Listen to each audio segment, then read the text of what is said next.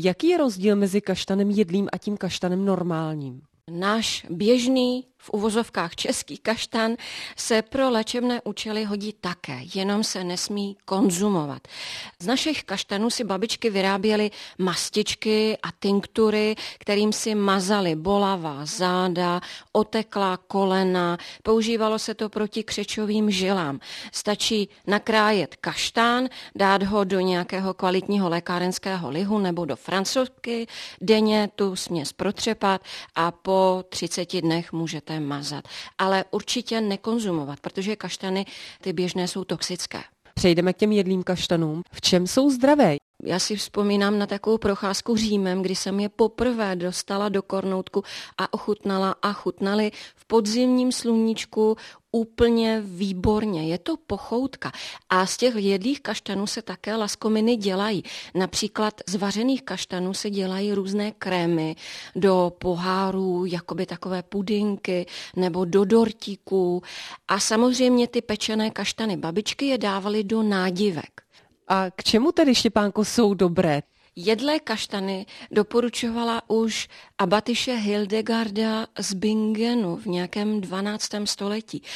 Používají se totiž na podporu oběhové soustavy. Podporují funkci srdce, používají se proti otokům, jsou proti křečovým žilám, jsou prevencí mozkové mrtvice. Ale naši předkové je tradičně doporučovali i na očistu jater, podle nich dobře působí i na ledviny, podporují funkci mozku a údajně podporují jeho růst a také prý vyhánějí veškerou slabost z těla, podporují tedy nervovou soustavu.